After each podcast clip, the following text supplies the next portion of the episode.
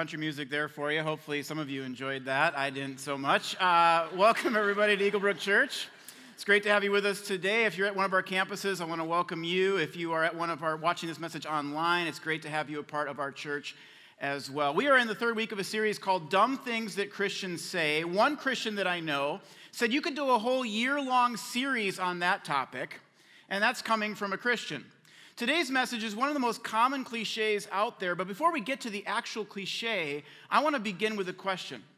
Have you ever had a time in your life where you felt overwhelmed? Certainly, we all have. A few weeks ago, my three year old son Jasper kept waking up in the middle of the night. It was, he, had a, he was cold, he had a nightmare about monkeys. I mean, it was always something. And so when the morning came and our other three kids woke up, my wife and I said, Hey, just go downstairs, fix yourself your own breakfast, and let mommy and daddy sleep for a little bit longer. 10 minutes later, my daughter comes bursting into the room and she says, Dad, come quick, big fight. I come downstairs and my 10 year old is on top of my 8 year old, pushing his head into the living room floor. I rip him off, I'm completely fuming, and I said, What is going on here? And that's when my 10 year old just launched into it. He said, He's trying to heat up pasta for breakfast. I told him pasta is not a breakfast food, that he had to have cereal or toast, but he won't listen to me. And I said, So you decided to push his head into the wood floor? And my 10 year old, who's very much like there's a certain way things need to be done, looked at me like, Well, what else do you expect me to do? He's trying to have pasta for breakfast. That's how my day started. The very next day, I had a ton to do here at work. I was writing messages for Eaglebrook. I'm teaching an online preaching course right now at Northwestern University over in St. Paul, and I'm also coaching both of my son's basketball teams. So I bit off a little more than I can chew this winter. But I was in a meeting recently, and my wife texted me, and she said, I just passed out, can't drive home, call me. Turns out my wife had taken our three year old son to the doctor, and while he was there, he needed to have his blood taken. So while he was having his blood taken, not my wife's blood, mind you, his blood, my wife passed out. The nurse was like, ma'am, ma'am, and she was like in the seven mile stare, not responding. And so the nurse went and got another nurse, and they came back just in time to catch my wife as she toppled over. So I had to drive to the doctor, get my wife, bring her home, go back and get her car, which we had left at the doctor, drive that to the mechanic because it had been acting up. When my head hit the pillow that night, I was completely exhausted. Look at what David writes in Psalm 38. He says this My guilt overwhelms me. It is a burden too heavy to bear. I am exhausted and I'm completely crushed. My groans come from an anguished heart. And then he says, Troubles surround me, too many to count. They pile up so high, I can't see my way out. As I was reading that verse, I had this visual image come to my mind. And the visual image was these boxes. Imagine for a moment that these boxes represent trouble in your life. Some of us have financial trouble, we've got debt, we've got things that we need to pay off. Some of us have marriage trouble. Some of us just kind of have relationships in general kind of trouble. And then, of course, you've got kid trouble. Many of us have that. You've got in law trouble. Everyone's got a little bit of that.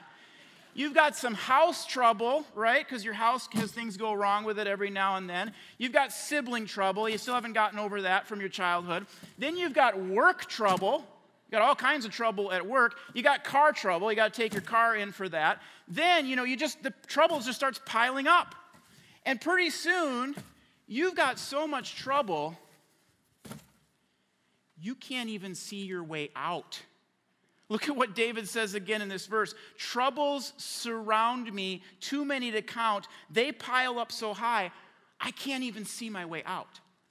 If you have so much trouble in your life, and some of us may have that right now, where it feels like you can't see your way out, you officially have more than you can handle.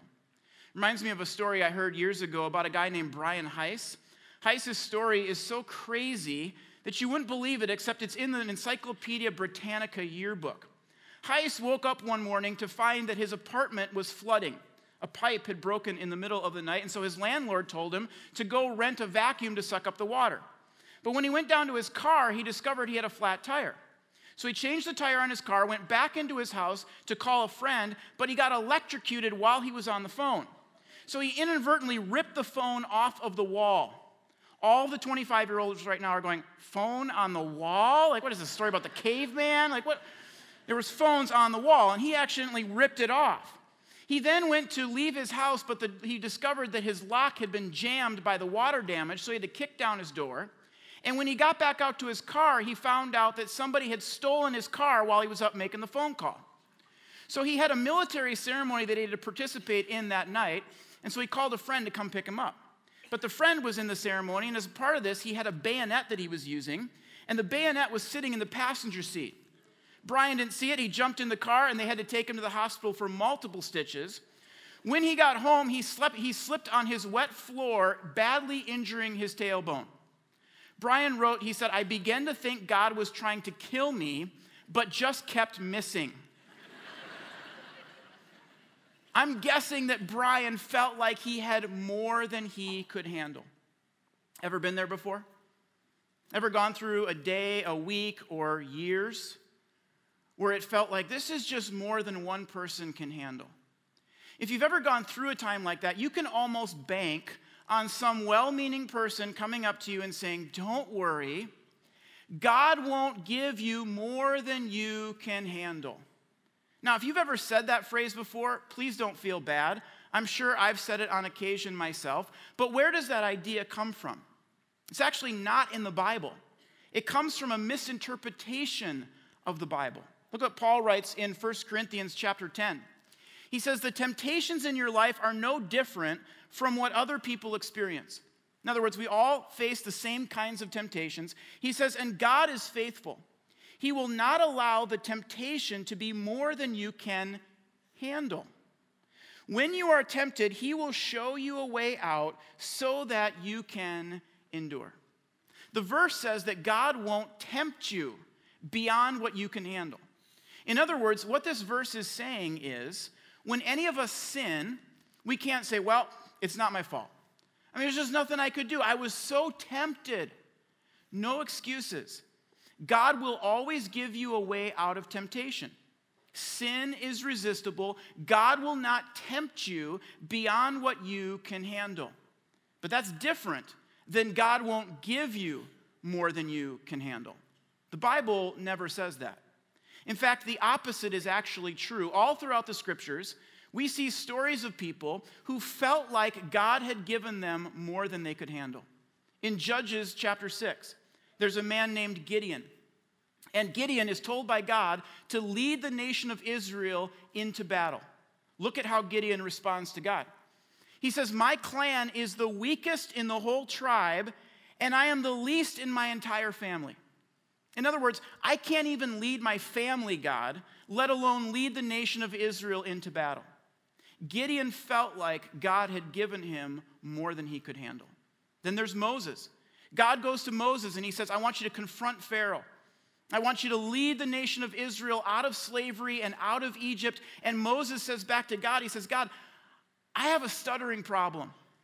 I'm not a very good public speaker. There's no way I can confront Pharaoh.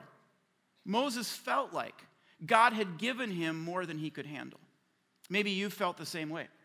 Maybe there's been a time in your life when you felt like God was saying, I want you to serve in your church. I want you to lead your family member or your neighbor to faith in Christ. I want you to start a Bible study at work or school and try to impact them for Jesus Christ. And you're going, but God, I don't know the Bible that well. And I don't think I'm a good enough speaker to be able to do that. It felt like more than you could handle. Or maybe for you, it's not so much something that God's asking you to do, as much as it's just the result of living in a sinful and fallen world. Because I know a guy in his 30s who recently lost his wife to cancer. He's trying to work a full time job, take care of both of his kids, and grieve the loss of his wife at the very same time. Quite honestly, it's more than one person can handle.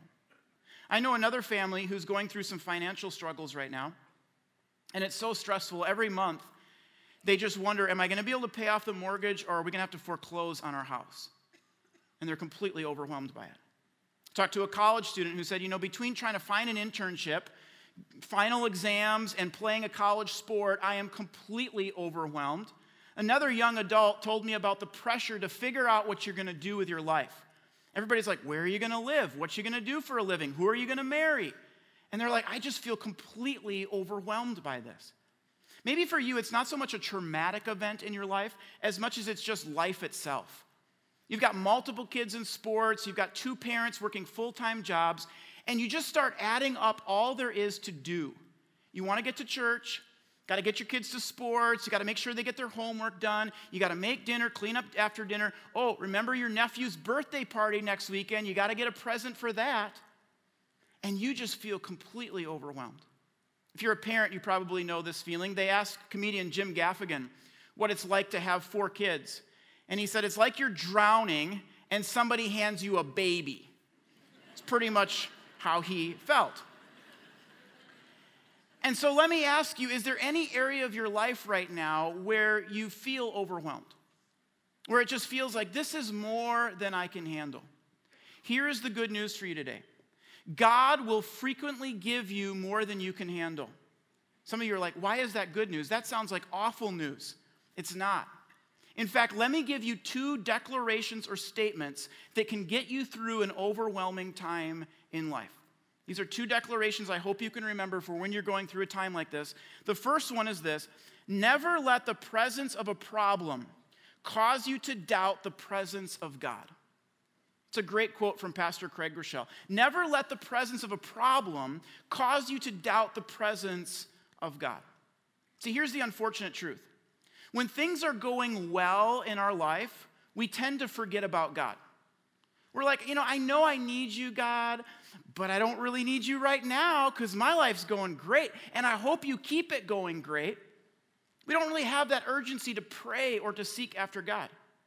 But then guess what happens when life takes a turn for the worse? I mean, all of a sudden, we need God now. We're absolutely desperate for Him. When I was in high school, I used to think, I don't need God. I actually used to tell people that. I'd say, I don't need to go to church. I don't need a relationship with Jesus Christ. I said, I've got great parents.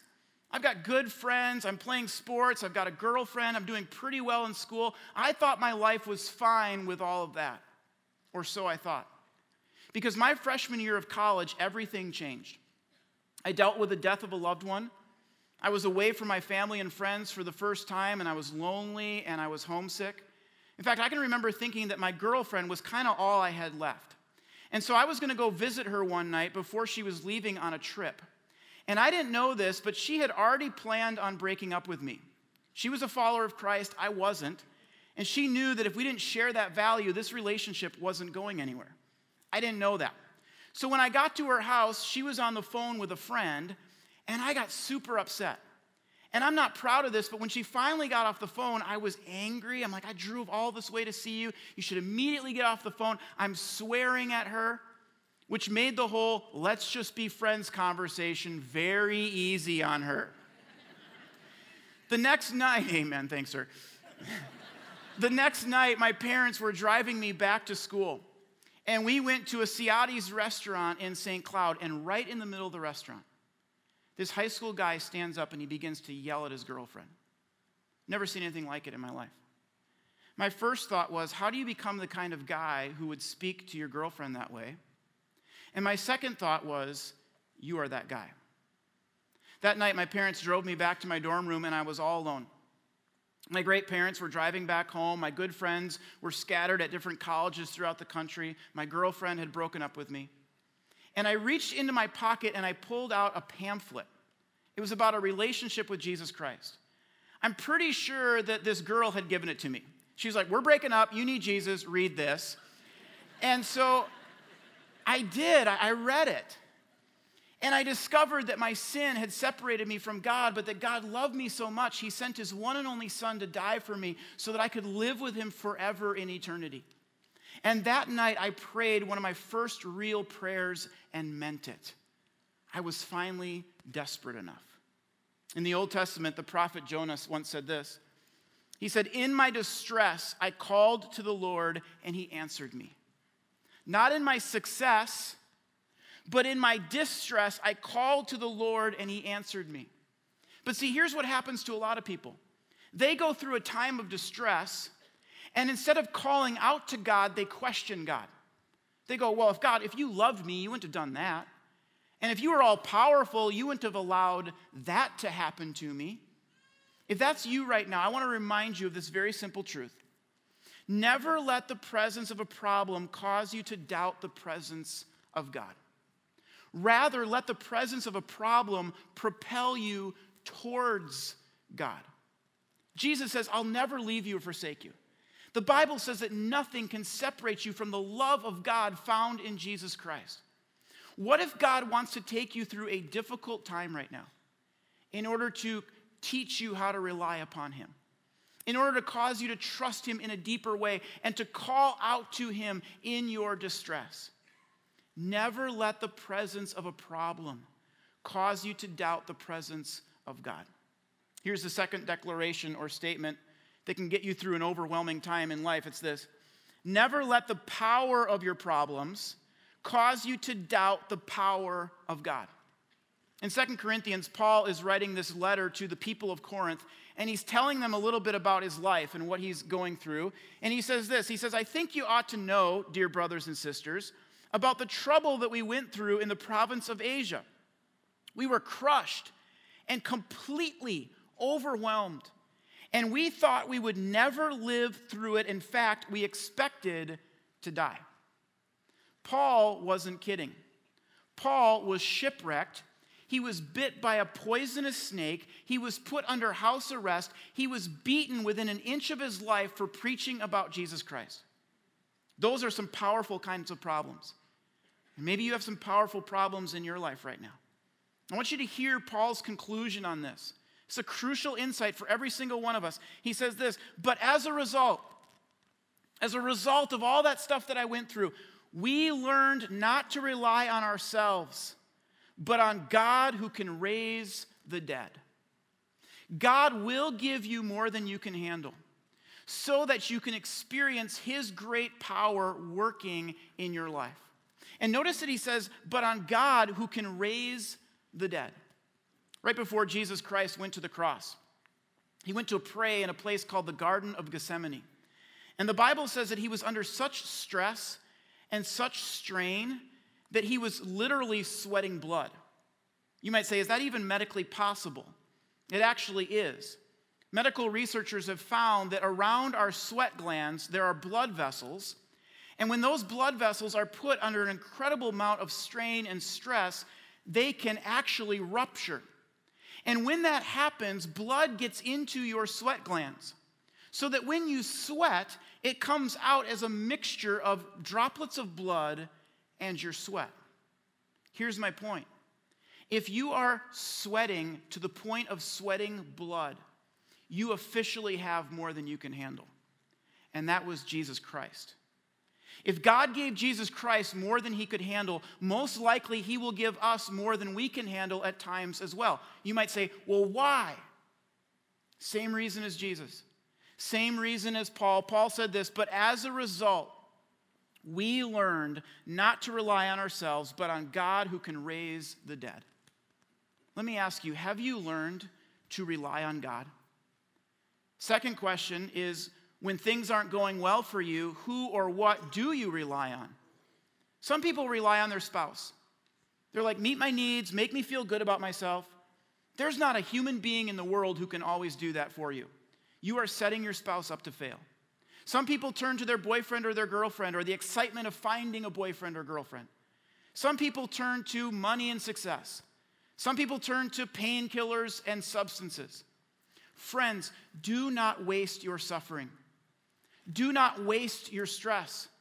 Don't miss out on the ability, the opportunity to learn something that every leader and every person needs to learn, and that's this the ability to rely on God. A little bit later, again in Second Corinthians, the same letter, Paul talks about something he calls his thorn in the flesh. And he never identifies even what the thorn in his flesh is, but it says that three times Paul prayed that God would take away this thorn in his flesh. And three times, here's what Paul heard back from God. He heard these words My grace is all that you need. My power is made perfect in your weakness. Instead of saying, I need to be strong, what if each of us said, I need to be weak? Because it's in my weakness that I experience God's power. First time I ever spoke at a church in my life, I got physically sick. I actually threw up right before I came up on the platform. And so when I got up there, I was pale and in a cold sweat. Not sure about how the congregation felt about a pale, sweaty pastor, but that's what they got that weekend. And I actually got sick about the first 10 times that I spoke.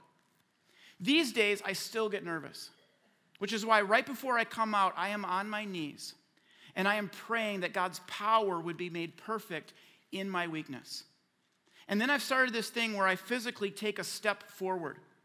I recently saw a message by Pastor Craig Groeschel where he talks about how he takes this step forward. And that step is symbolic. It says, out of myself and into the power of God. I may feel inadequate, I may feel weak, but in that step, I am declaring that God's grace is all that I need and his power is made perfect in weakness. Anyone else here today need to take a step?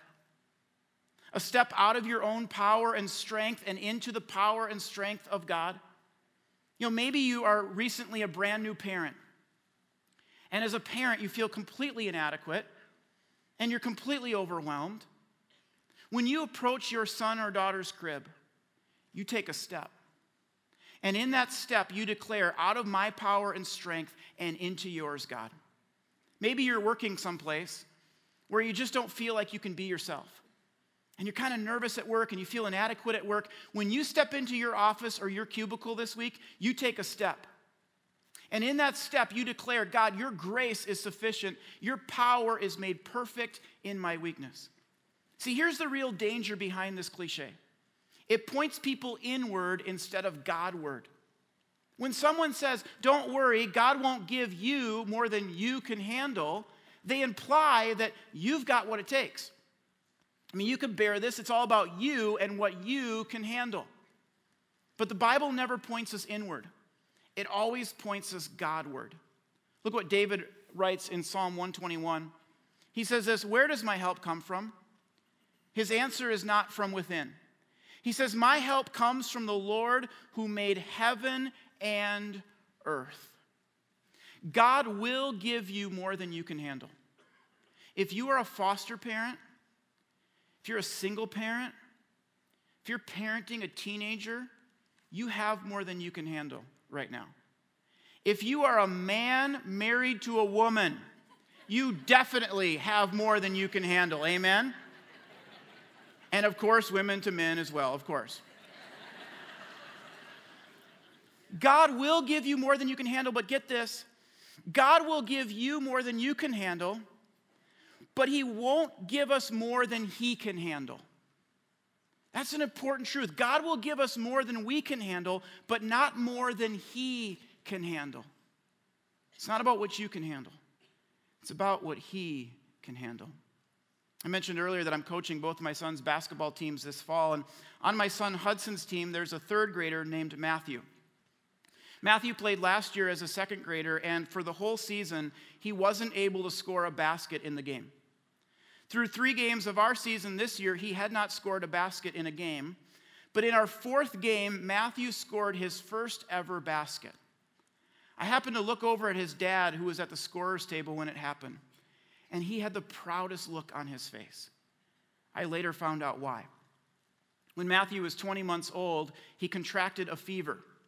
And nobody thought much of it except for he would twitch just a little bit or shake every now and then.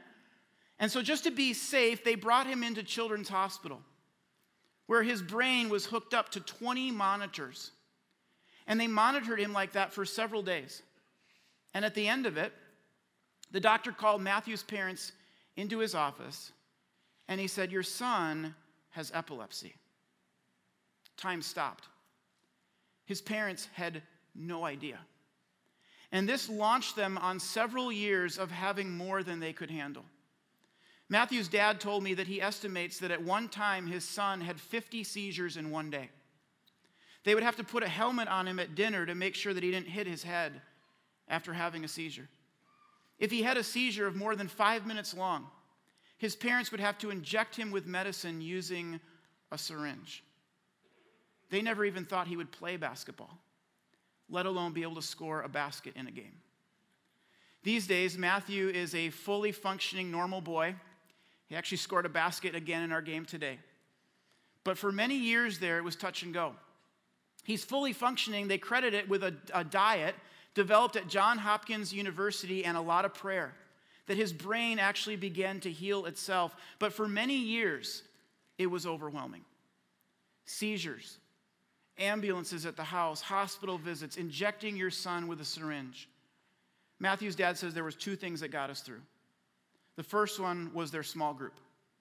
18 months before all this happened, they joined a small group here at Eaglebrook to pray, to read the Bible with a group of people from church. And he said that group got us through. They brought us meals, they cared for us. He said they gave us a place to cry. He said I never could have just cried with my buddies, but I needed to cry for my son. And our small group was that place. Friends, if you're going through a time that feels like more than you can handle, one of the great gifts that God will give you is other people. They will bear your burdens. But don't wait until that moment happens. Join a small group today. This isn't about just making some new friends. This is about having some people from your church to love you and surround you with the love of Jesus Christ. If you're not in a small group, you can get in a men's group, women's group, couples group. Stop off in your lobby at your campus. There's a sign that says next steps. Just tell them, I want to be a part of a small group. But the second thing that got them through, he said, was a relationship with Jesus Christ. Matthew's dad told me, he said, You know, every single person is going to go through a time when they feel overwhelmed. The question is, where will you turn for help? His family turned to Jesus Christ. In fact, one of the verses that they clung to during this whole time was Matthew 11 28. Jesus is speaking and he says, This, come to me, all of you who are weary and carry heavy burdens, and I will give you rest. Matthew's dad read that verse every single night. He said, Even if I just had this much energy, I would read that verse and my head would hit the pillow and I would think to myself, Come to me, all you who are weary and carry heavy burdens, and I will give you rest. Let me ask you anyone here today weary? Anyone here today carrying a heavy burden? Come to Jesus Christ. He will give you rest. In fact, today that's what we want to do together as a church. We're going to celebrate communion together. And so at this time, I want to invite the communion servers down to begin passing out the elements. If you're at a campus where it's underneath the seat of the person on the end of your row, go ahead and pass that down at this time. But the night before Jesus Christ was betrayed, he knew the overwhelming things that were about to happen. He took a loaf of bread and he broke it and he said, This is my body, which has been broken for you. Eat this in remembrance of me. He then took a cup and he raised it and he said, This is my blood, which will be shed for the forgiveness of your sins. Drink this in remembrance of me. You don't have to be a member of our church to participate in communion, but the Bible does say that you have to be a follower of Jesus Christ to understand the significance. And we've got new communion cups, thankfully. So I want to walk you through this. You peel it back once to get to the juice at the top, and then at the bottom, you peel it off to get to the wafer, and you actually can peel it off now, so it's an improvement. But here's what I want to say to you today. Here's what I want to say to you today Come. All you who feel weary, just come. All of you who have a heavy burden that you're carrying, come. All you who want more of Jesus Christ in your life, come to him. He will give you rest. In fact, before you take communion, I would encourage you just spend a moment in prayer. Maybe you're going through an overwhelming time right now, maybe you're not. But we all have problems and we all get tired and we all get weary with life. And just let this be a moment to take a deep breath and hear Jesus Christ say to you today Come. Come, all you who are weary. Come, all you who have heavy burdens. I see what you're going through. I see the heavy burdens that you're carrying. Why don't you come to me right now in this moment, and I will give you rest.